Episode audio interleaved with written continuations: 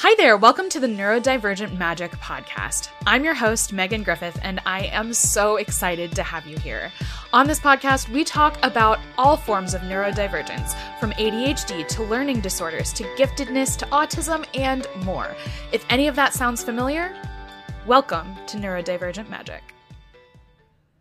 Hello there, guys, gals, and non binary pals, and welcome back to another episode of the Neurodivergent Magic podcast.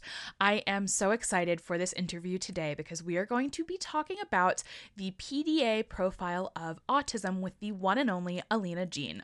Z is an amazing content creator, and their work focuses on intersectionality, autism, and so much more. And I am unbelievably honored that Z agreed to do this interview with me. It was a fantastic conversation, and I can't wait for you to hear it. So, without any further ado, uh, here is the interview. Hey there, Alina Gene. How are you doing? I'm great. How are you? I am so excited to talk about this because this is one of those areas that I know a little bit about, but I don't personally experience, which is why I was so, so glad I came across your TikTok and I've learned so much from you already. So thank you for that.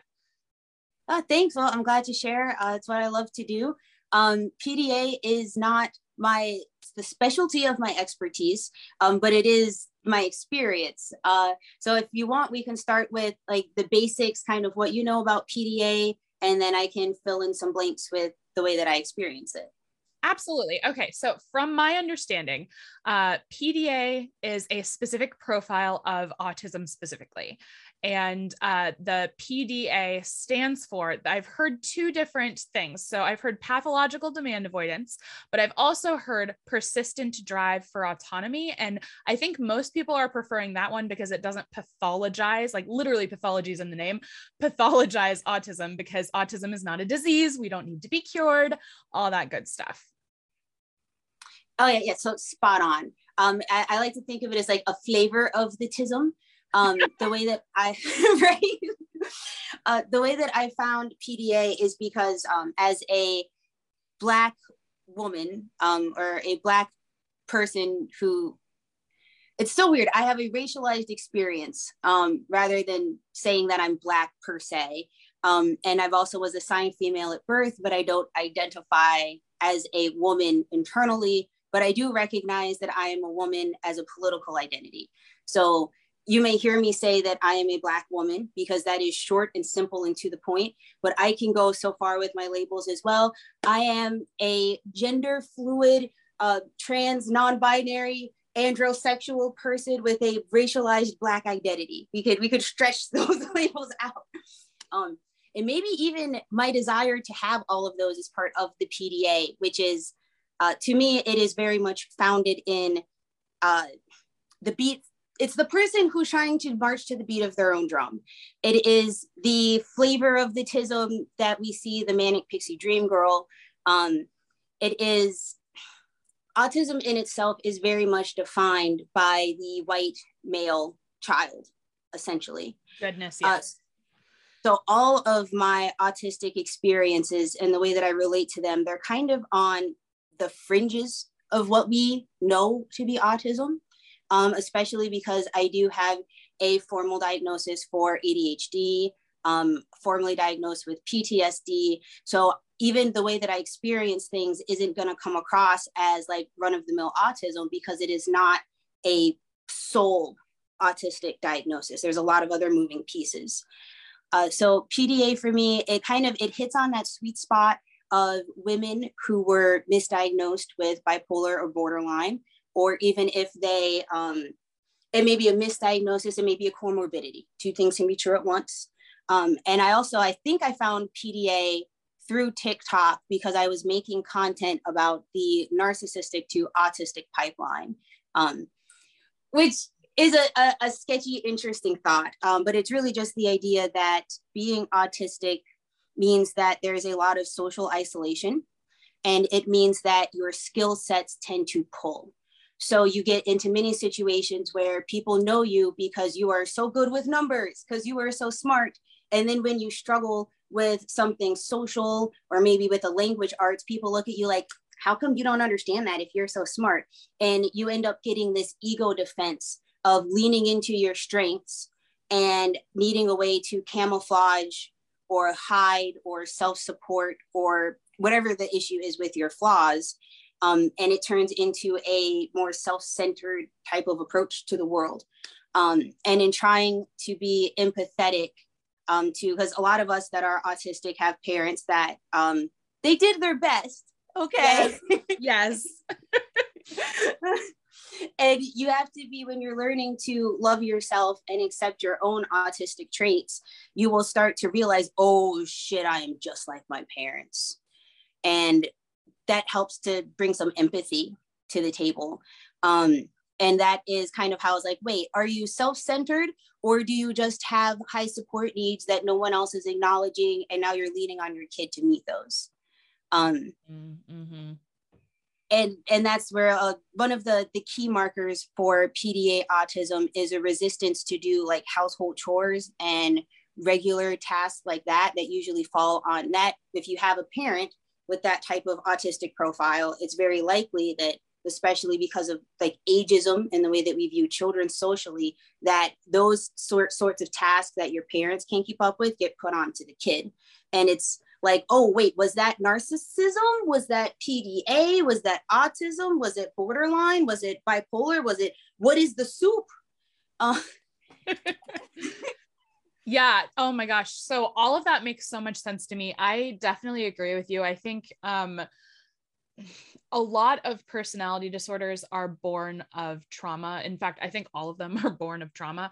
And because our world does not produce untraumatized neurodivergent people, I think neurodivergent people are very, very likely to have a comorbid personality disorder um, simply because of how we managed to survive um, when we weren't being acknowledged or validated. Um so i that that pipeline completely makes sense to me and i definitely recognize some of myself in that. So um yeah that hits home. yeah.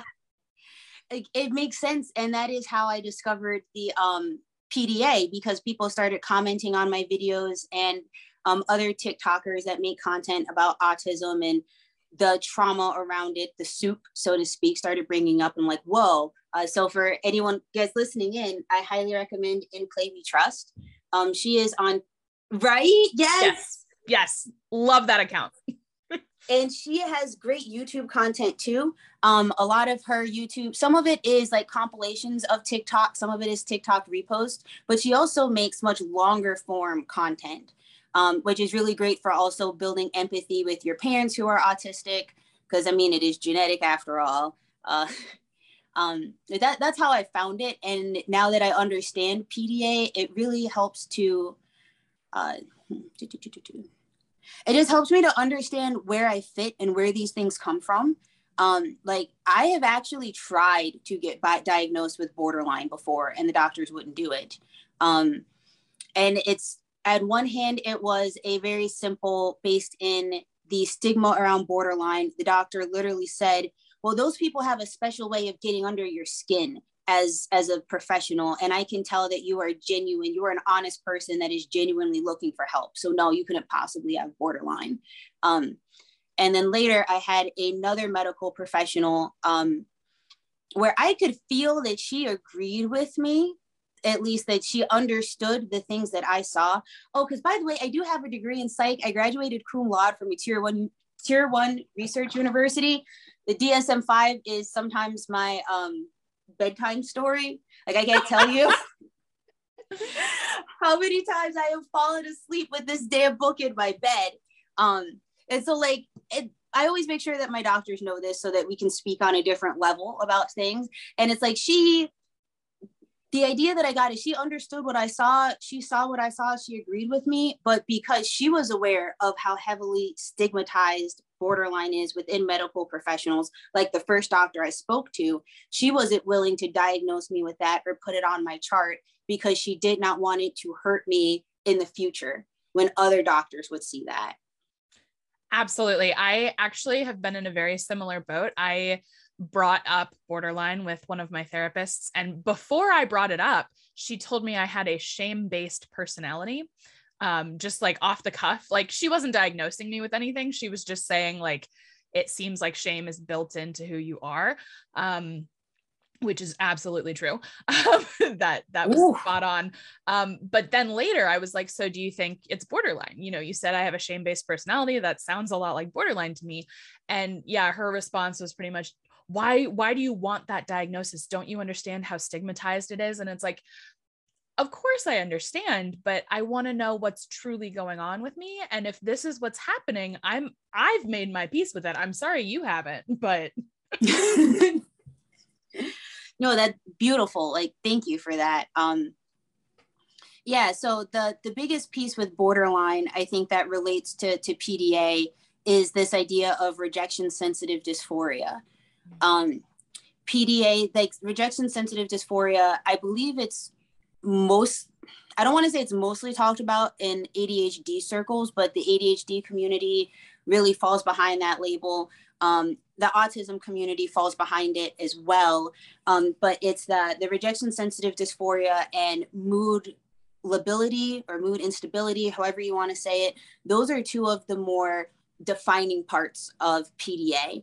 And I think that really speaks to how all forms of autism, I believe, are characterized by having a very rich inner experience. Um, yeah. Yes. And that's uh, that's hard for us to communicate to others because of alexithymia um, not understanding our emotions not understanding other people's emotions missing out social cues but that seems to hit different with pda um, if you are the the theater kid that didn't realize that their whole life they were just trying to figure out how to human uh, that to me is a real defining part of pda it's that we have this rich inner experience and for whatever reason, while we still struggle with social cues um, and with things like alexithymia, we are able to kind of intellectualize that better. It's like I have really good social skills. I have excellent social skills. Uh, I think so. so I've been told I am charismatic. Okay. yes. but that is not the same as me truly understanding these things in a normal intrinsic normal mm-hmm. intrinsic way that a neurotypical person would like i have great social skills and i understand social cues and things because it's it's like in spite of because of my autism like that's why i ended up getting the doggone degree in psychology it's it's hard it is so hard to say autistic people are just across the board bad at social interactions. No, we just don't intrinsically understand the holistic neurotypical way of doing things, but we can take that weakness and turn it into our greatest strength. And I think that is one of the big parts of PDA. Okay. Yeah, I can absolutely see that being like so PDA is this um, persistent drive for autonomy. So you are consistently being drawn toward being the person in charge of your life, uh, which is not really the neurotypical way of doing things. The neurotypical way of doing things is very like hierarchical power structures where you know very rarely are you the one in charge um, and so i think uh, folks with a pda profile tend to um, tend to like learn the social skills so that they can climb that hierarchical power structure so that they get to be in charge because it's like fine you want me to play your game? I'll play your game because i'm going to win your game. And oh, oh my god nailed it nailed it. Yes and this is part of why i think pda like i said I, I live kind of on the fringes of the understanding of autism. Um, this idea that neurotypicals are more into these rigid power structures um, we have to acknowledge that those power structures are white and patriarchal. Oh um, oh gosh, yes.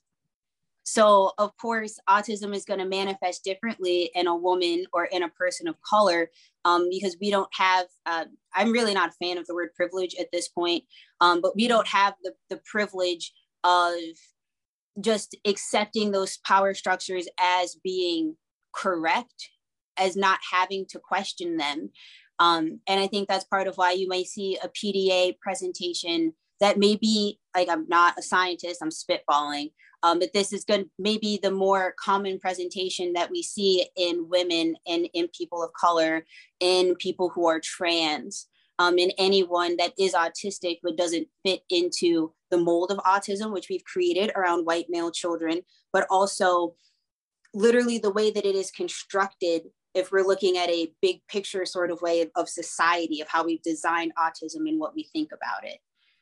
Absolutely. Yeah, because I need to find the study. If I find it, I will post it in the show notes. But uh, Black children are so many times more likely to be diagnosed with oppositional defiant disorder than with autism, even when they exhibit all of the symptoms of autism just in a PDA profile kind of way, which is just racism at its finest because ODD is highly stigmatized. And honestly, there's not a lot of treatments for it. It's basically just something to tell teachers, hey, this kid's a problem.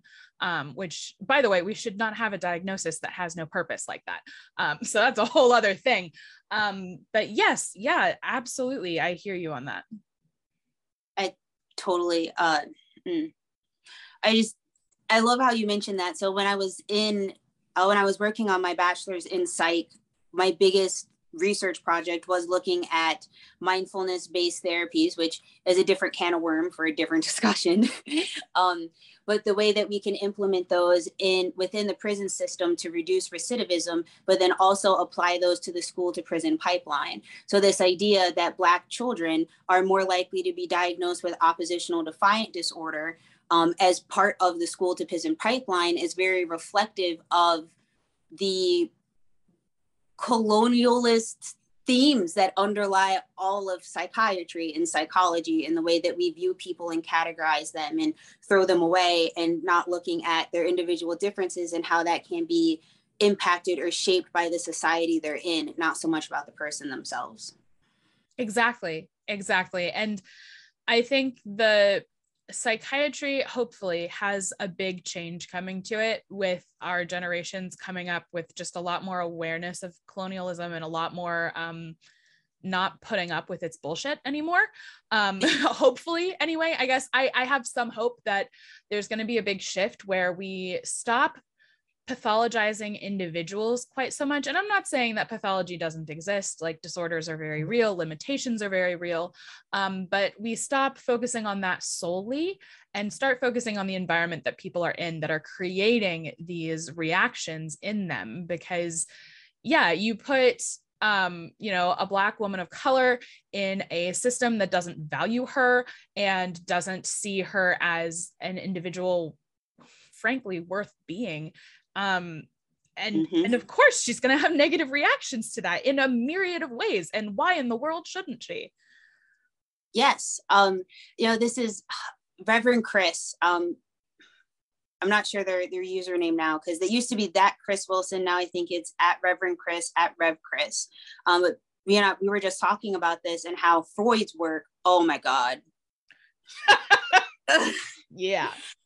So he actually started out by just listening to these um, to his patients he was assigned to women that were of course if you could get psychiatric care you were going to be of a wealthier class and he did his job in listening to them and it was very obvious to him that a lot of the problems that these women were having these psychological this hysteria was actually just caused to them having the shit abused out of them mm-hmm. which is a big part of just the woman experience that you can't escape even if you're white even if you're rich you're still a woman you know Mm-hmm. And he reported those findings to his colleagues, and they raked him over hot coals because acknowledging the truth behind these women's problems, which is trauma, was therefore making the men that he was reporting this to complicit because that mean, meant that they had to take a look at what they were doing to their wives and their sisters and their daughters and how women were treated. And nobody likes getting called out and you don't get to call out to people in positions of power. And literally the whole rest of his career was built on trying to discredit that initial kernel of truth that he found.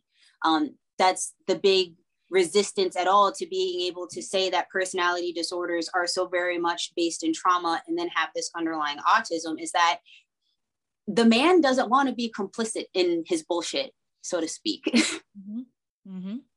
yeah absolutely i forget who said it but if if we were to add complex ptsd to the dsm it would force us to get rid of so many other diagnoses uh, mm-hmm. which I just think is fascinating. Uh, and and I don't have a psych degree. I got a minor in psych, so I learned some stuff.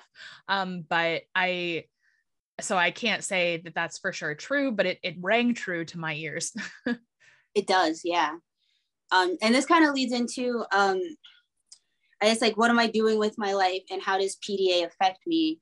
Because uh, yeah. I've been, I've been thinking about this, and it's so I have a day job. You know, everyone has to pay bills. I understand I need that to survive, but uh, it, it part of why I talk about my degree and I cradle the DSM is because it kills me knowing that like what I'm capable of and the type of career that I could have. There's a big difference between having a job that meets ends meet versus having a career. But when I sit down and I think about what it means to like have a, a quote unquote career, um, the amount of my life that I would have to sacrifice, the amount of my personhood, of my beliefs that I would have to shelve or compromise in order to function in a major corporation that would be able to pay me what I know I'm worth you know, for me to make that. Uh, I don't know how much it takes for you to be comfortable in American society to be able to buy a house and go on a vacation and just not worry for things. For me to make that 60, 70, 80, 100 grand a year, whatever it is, that shit would kill me. I cannot do it. I can't, I just, it makes me want to rip off my skin. The thought of having not even like just clocking in, but having a, a salary job where I have to do what other people tell me blindly or have to um, be part of projects where I don't know what the finished product is supposed to look like. I don't know who it's going to help or hurt or the goals or anything. I, I can't do it. And that's what drives me into entrepreneurship and being a content creator like I am myself. Is just knowing that I, it is a lot. I would love to march to the beat of my own drum if I was working in a career where someone would give me um, really nice drum and drumsticks and a little harness that you put the drum on and they would provide the band around me that I could lead. That would be great. Um, but it means that I would get lost. I would lose myself. And that means that I'd rather be an entrepreneur, a content creator that's like, okay, I'm going to have to, I might have to, to I would have to find the, the, the fabric to make the drum. Like, I, I was good. I don't want to paint a picture of like, well, I'm gonna have to go like kill the animal and then skin it and then tan the hide and then build the frame and then forge the steel to make the screws to attach the the skin of the drum to the thing to make the whole thing. Like it's it's hard. yeah. No, absolutely. It it feels like it sounds like to me what you're describing is when you live with PDA, it feels like you have to reinvent the wheel every time so that you can trust the wheel. Oh my God, yes. Thank you. yes. Yeah. And I love that you mentioned trust in there too, because like I have no reason to trust society. I am a Black woman. I have eyes. Thank you very much. I don't have much reason to trust, um, you know, maybe people in my family or friends or like I mean, everyone that's autistic knows the feeling of having someone that you thought understood you or thought was in your corner let you down. Um, and that is, I think that's part of why I, I know that I'm autistic and I identify as that is that that alien feeling, the loneliness of having people not understand. Um, and I think PDA is this the persistent drive for autonomy is trying to find a new way to make people understand and that's why so many of us are drawn into arts and performance and then also entrepreneurship with um, stuff like uh, you had adhd coach sheila on earlier yes um, she's great she's working on one free app um, with lindsay makes videos and desert flower arts a couple other tiktokers but that in itself i think is a really good example of well i don't trust people but i still have a heart full of love um, i don't want to be a moving piece in another corporation, but I still want to contribute to society. Um, and PDA is finding those creative ways to make that happen and reach others. Mm-hmm. Yeah. That's a really wonderful way of explaining it. Thank you for that. Um, okay, I think we are coming up on the end of our time here. So I am just wondering if you have anything in particular that you want people to take away from this episode. You know, someone's listening, they had no idea PDA was a thing, and now they're going to walk away with one thing ringing in their ears. Like, what do you want that one thing to be? Dude, you're not crazy. Yes. like, that was a big part for me understanding autism and then getting more into nitty gritty of profiles and things is like a lot of autism feels like you're being gaslit your entire life. Like there is a point where I thought I may be hallucinating and having schizophrenia. And then I figured out that these, it falls under like sensory issues, so to speak. Um, and that I'm not hearing things I just hear things that other people can't hear because I have a great, much greater, wider range of hearing, you know, but people will tell me the whole time you're not hearing anything. There's nothing there. Like, like, yeah, I can hear the fluorescent lights. Um, and if you made it to the end, uh, please check out my project, The Good Cult, which is uh, all of the stuff that we've been talking about with trying to translate this idea and also just, I just really want people to come together and understand that our differences aren't so different. Like how we talked earlier about how no matter if you are white if you are rich nothing can really protect you from the abuse of being a woman in a patriarchal society. Um, so the good cult is my pda autistic fighting against the grain bringing people together uniting the left. Um, if you resonated with what we're talking about here i would love to have people come in and participate and help me build this uh, so that we can get universal health care and basic income and helping content creators um, not pay taxes because we are doing a hell of a lot more for the public good than these mega churches are. That's why I started, like, that's why I call it the cult. It's, it's satire on right. all of these things, like MLMs and the big evil corporations and stuff. Um, so that was kind of a mess, but feel free to ask more questions because I, I, I do have time, but I understand you have time that is short. So Oh, absolutely. Yeah. Where can people find the good cult? So right now it is a TikTok account. It is dot the good cult, but you'll also find it. Good Cult is a TikTok account that is dot the good cult, and it is also a subreddit, which is where I want people to go mostly because I want this to be a very big crowdsourced. Everyone participates. Everyone can see Reddit is searchable for a thousand years, which is great. It's like a giant archive. Um, mm-hmm. Yeah, so come check me out on the good cult, reddit.com backslash the good cult. Um, and also if you wanted to personally support me, um, patreon.com backslash Alina G. That's amazing. And I'll have links to all of those things in the show notes. So if you're listening and you're like, hell yes, I want in, um, just go to the show notes. It will all be there for you. Um, yeah, so I just wanted to say thank you so, so much for being on here and for chatting with me. Um, this was wonderful. Yeah, thanks for having me. Um, it was great. Um, let me know if you want to do it again. And I hope you enjoy the rest of your day, Megan. Yeah, you too. All right. Bye, everybody. Bye.